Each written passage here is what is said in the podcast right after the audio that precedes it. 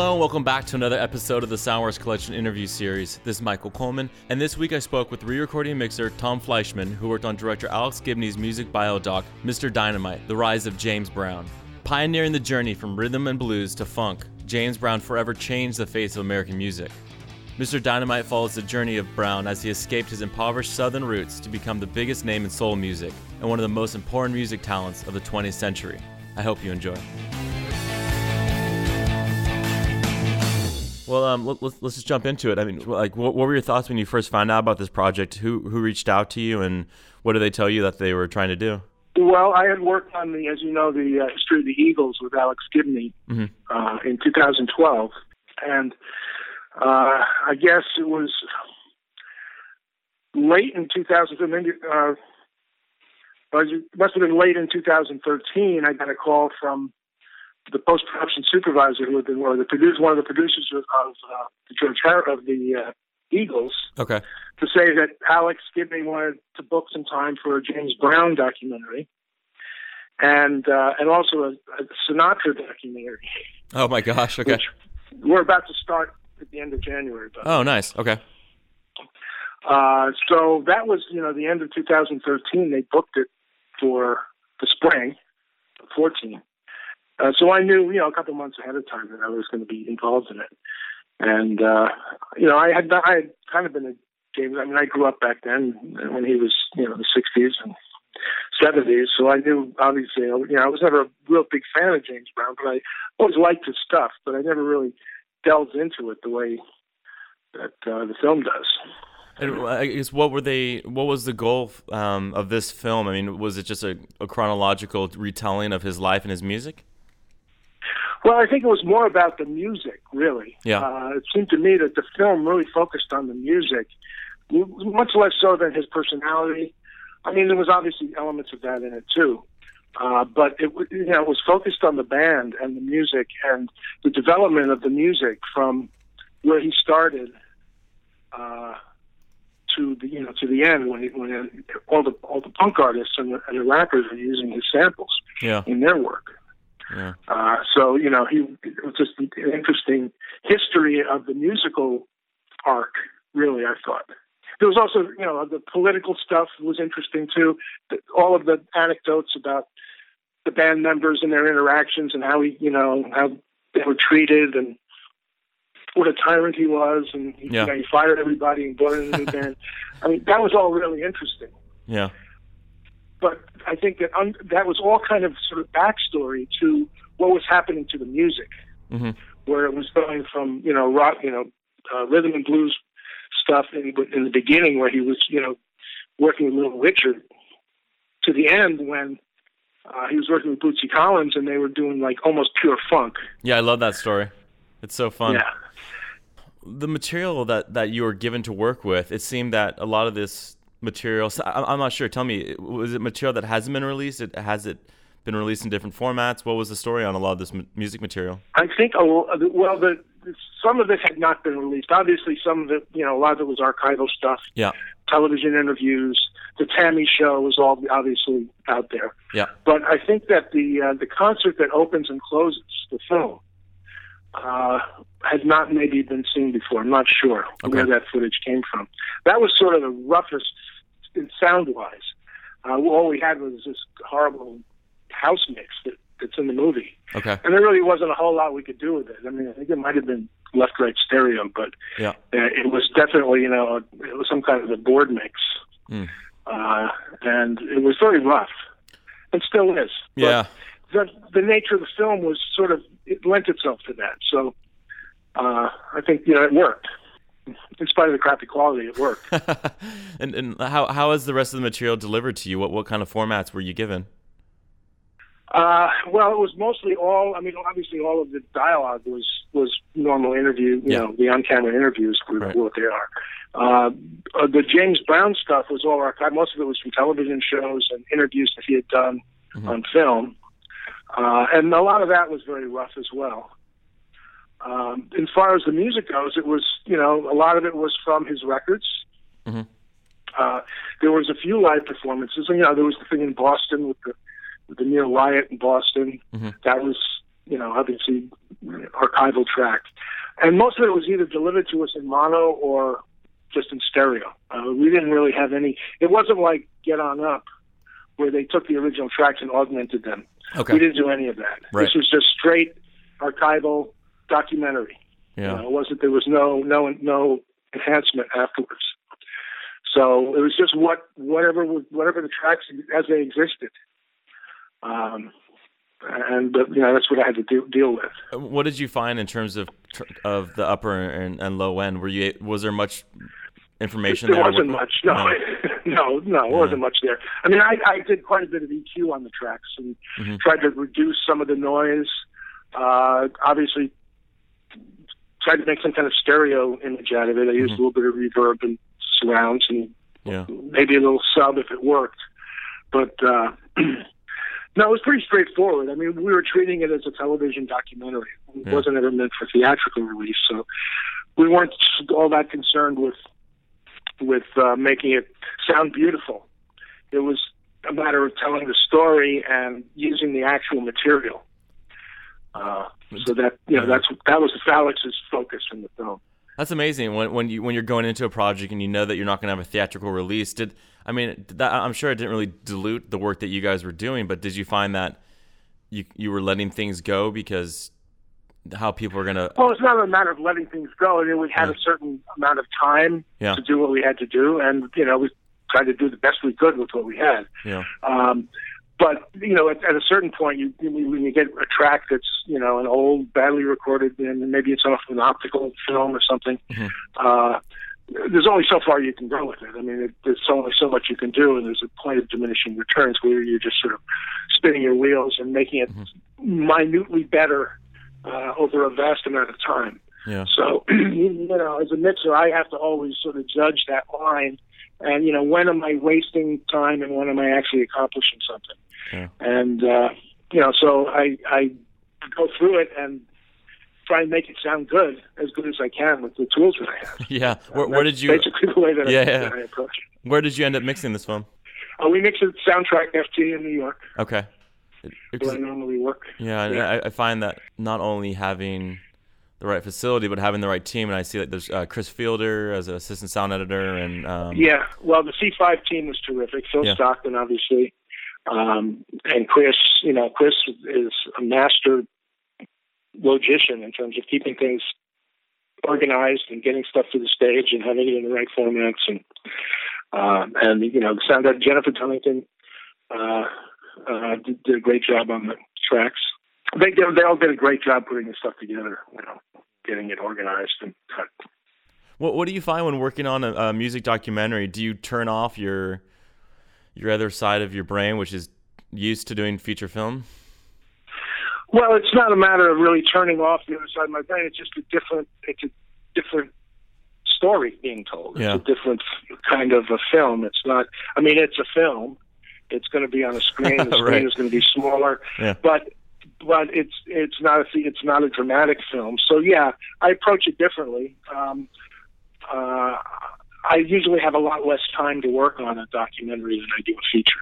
Right. So that that's a that's a big factor. Obviously, you know, schedule is important. You, you have to get you know ninety or ninety minutes of material done in a certain number of days.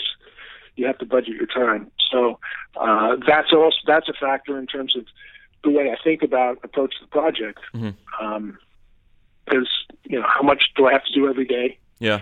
and you know where are the complicated areas And maybe there are easier areas where I can spend a little more time here and you know and I'll get through the next part faster. Right. So you know it, it's important to me to see the film ahead of time uh, and and understand what the focus of the you know if it's a documentary certainly it's going to be focused. Yeah. So uh, it, it's a different way of working really because you're not as a, you're not really as attuned to fine fine detail in a documentary as you are in a feature. You know, in a feature, every footstep, every little sound is very carefully considered. yeah. And in a documentary, it's it's much looser because you're working usually with documentary material, cinema verite material. You Mhm. know, you may have on-camera interviews, talking heads, And obviously, in that in that sense, you want to clean those tracks up and make those as as good as you can. But the the archival material, the documentary material, uh, is a little easier to you know let that play as it is because that's the reality. That's what the movie's about. It's about Yeah. documentary. So so you want the real track to be the real track. And if it's got mic hits in it, and if it's got wind noise, that's really okay. I just finished uh, working on a documentary just last week. Mhm. Fantastic. It's going to premiere at Sundance called Meru Mm. about these three alpinists who climbed this peak in the Himalayas that had never been climbed before. And the tracks were all full of wind noise and, you know, Yeah. hits and, you know, all kinds of stuff. And it was great. It really worked. Yeah. So it's all a matter of what works with the image that you're looking at. I mean, you can do anything Yeah. as long as it works to tell the story you want to tell.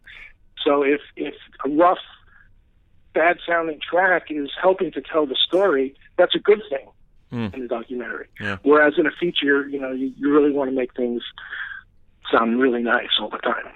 What, what, what do you yeah what do you find with a with a director like Alex uh, Gibney who's who's had incredible experience in documentary films? How does he approach the soundtrack? Well, he's he's just really focused on the story. Okay. I mean, in in in documentaries, I don't think there's as much focus on uh, the soundtrack as a soundtrack. Yeah. Uh, unless it's something like James Brown or Yeah. the Eagles or something like that, where it's a musical thing, then obviously you want to get the best quality you can get with the material that you've got. Yeah. And uh, you know, Alex has been very happy with the work that I've done, I think, and you know, I enjoy working with him. Yeah.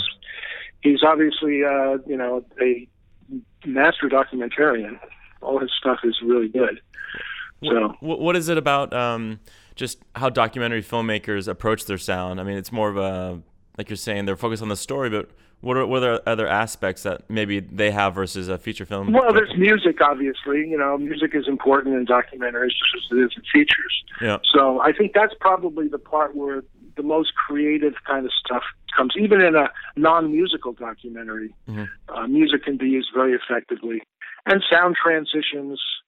Um, it's very important the way that, for in, in James Brown documentary, obviously, it was very important in the way that the voices were timed with the music, so that the parts of the music that we wanted to hear could be heard, and I could bring them up, you know, to a level that was good, and then get it back down again under the voice that was upcoming. Uh, and a lot of the success of how the, how that's done is in the way that the music is placed with the voice, so that you can you you can easily make uh, volume changes without the audience really being that aware of them. Yeah. And so the whole thing just kind of flows. What, what are you finding today? Is there a different approach of of what these home, I guess I don't know if it's a home theater mix, whatever the, this the mix that you the, theat, the the final mix that you're doing that's going to be ending up on you know TV or on you know on demand type of things. Yeah, well, yeah. well, This obviously um, um, uh, considerable amount of consideration given to that. Um, all the mixes that I've been doing for television have been 5.1. Boardwalk Empire, Right. all of the documentaries, they're all 5.1 mixes. Yeah. Uh, I haven't done any kind of uh, other kind of formats like you know. I, I'm not even sure what exists for television now, Yeah. but do, people do have 5.1 home theaters for the most part. I think there may be some people who have Atmos set up at home or 7.1 set up at home, but I can't think of anything that's been done for those formats, for home formats, Yeah. uh, beyond 5.1. So all of our focus is that, and uh, it's, it's a matter of meeting the standards. Mhm. Obviously, you know, there's there's dial norm standard. All of that exists for for uh, for these mixes, Mm. uh, uh, and that's something that we don't really think about as much when we're doing features because features are recorded. as- It's a you know obviously kind of technical wonky thing, but Yeah. the environment that you do a feature in is different from when you're mixing from television. You want to have less dynamic range in the track for television uh, than you would want in a big theater. Uh, so the way that you know the way we do that is to turn the monitor down to a lower level, record the track higher, and Mhm. don't let it get you know you know sort of limit the dynamic range of the track. Yeah. Uh, uh, these are all considerations in terms of. Is, is that what is that what was that? Yeah, well. I, I just think I, I think as we see the trend of, of a lot of projects end up on streaming formats, whether it's Amazon or Netflix or HBO, you know, whatever it might yeah. be, we're we're going to be finding that people are going to be hearing and, and seeing these potentially through through earbuds or through well that's true through yes. TVs. And you really you know I don't really try not to concern myself that with that too much. Right. I mix in a 5.1 environment. Uh, I don't necessarily monitor it on near field speakers unless someone asks me to. Yeah. um, I think that you know there's you really can't mix for every possible way that the track is going to get folded. Mm. Uh, you know, it's either folded, either you, you fold it down to a stereo and provide that, yeah. or it gets done in the set-top box, or it gets done in the uplink or downlink from the satellite, or somewhere that's going to happen. And, and as a mixer, we don't really have a whole lot of control over how that happens. So um, uh, I know that in my room, you know, I trust my room enough. I've mixed in there enough so that I know that if I do a proper 5.1 mix and it's folded down to an LTRT stereo track, that will work. Yeah. And it will play just fine. Um, and then I, you know, then it goes out into the world, and what happens to it happens to it. And yeah. uh, you know that's sort of beyond my control. Right. I mean that's always been the case. Uh, I just I feel like. And then the other thing is yeah. that it's a budgetary issue too, because if you you know if a producer wants you to prepare a track for each type of format, then you know they have to pay for it. it yeah. Time. Right. You know, and that and nobody has has a budget for that. I mean, once in a while you get to do a on a feature. You know, these days now we're doing home theater mixes, so that's another day of mixing. Yeah. Uh, but that's something that they put in the budget. Yeah.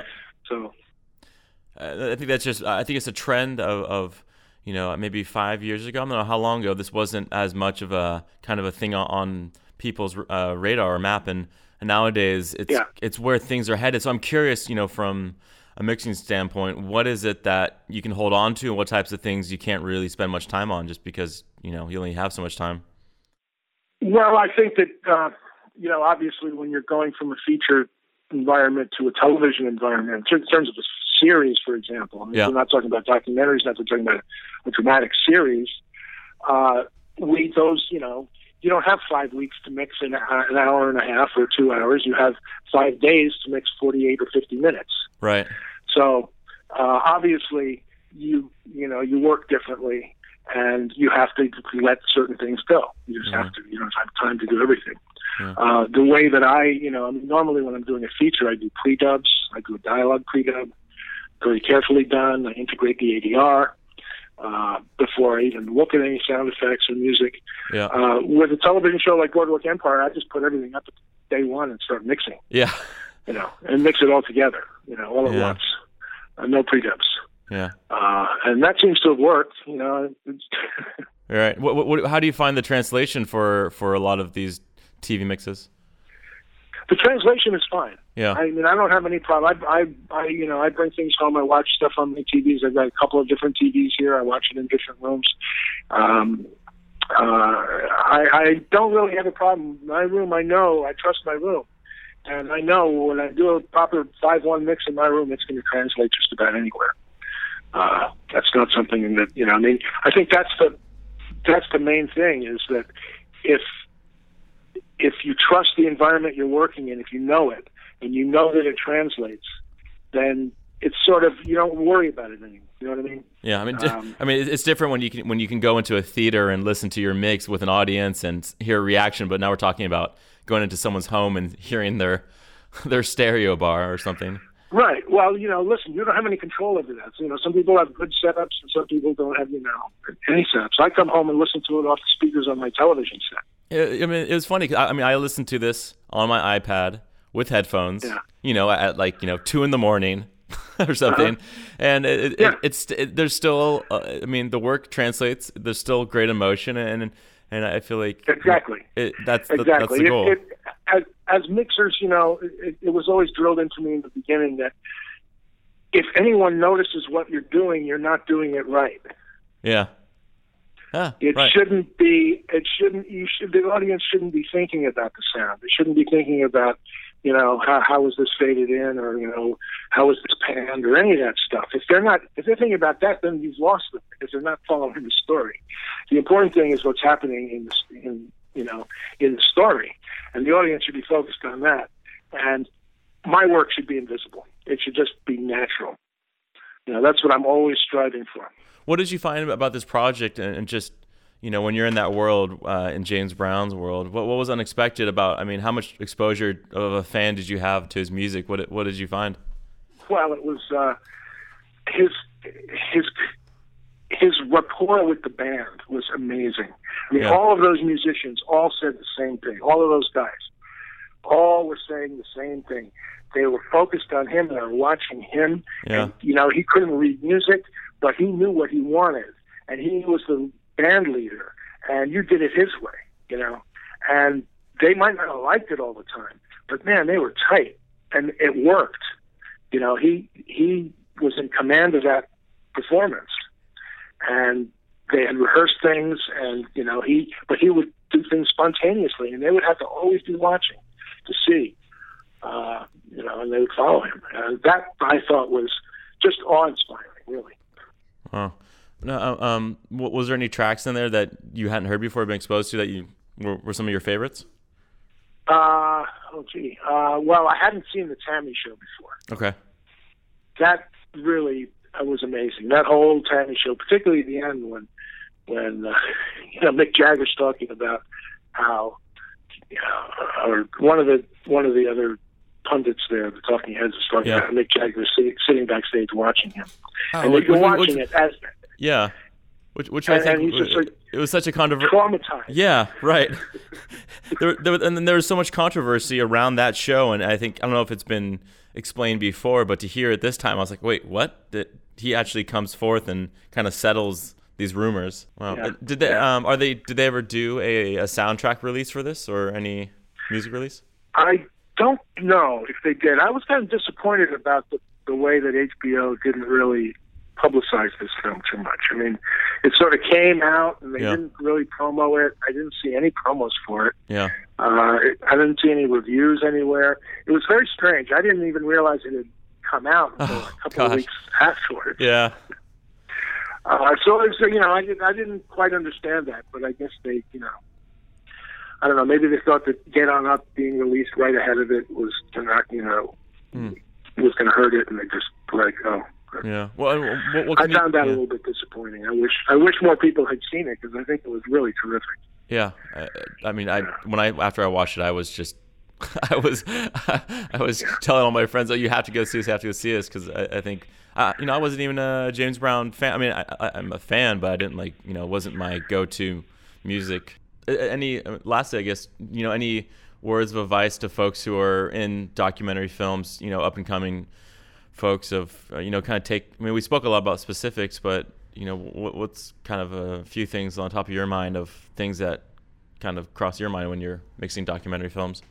Uh, well, the obviously to understand the dialogue is the most important thing. Okay. I think in any film, that's the most important thing. I want to hear every single word that's spoken. Yeah. Unless the director says to me, I don't want the audience to hear that. Okay. You know, then we will mask it in some way. But uh, beyond that, if it's in the track, I want to hear every single word. So that would be my first advice: is to Mhm. make sure that the dialogue can be heard, and whatever that takes. You know, I mean, if it's an old, crappy, unintelligible track, there's only so much you can do. Yeah. So at some point, you're going to have to say to them, "Look, if you really want the audience to understand what this guy is saying, I think you should consider subtitling it." Okay. Right. uh, it it does get to that point. You know, I mean, there, there's certain sequences in the James Brown that were so Danny Ray's was so hard to understand. right. All of his stuff was subtitled, Yeah. and he was speaking English. Yeah, I know. So, Right.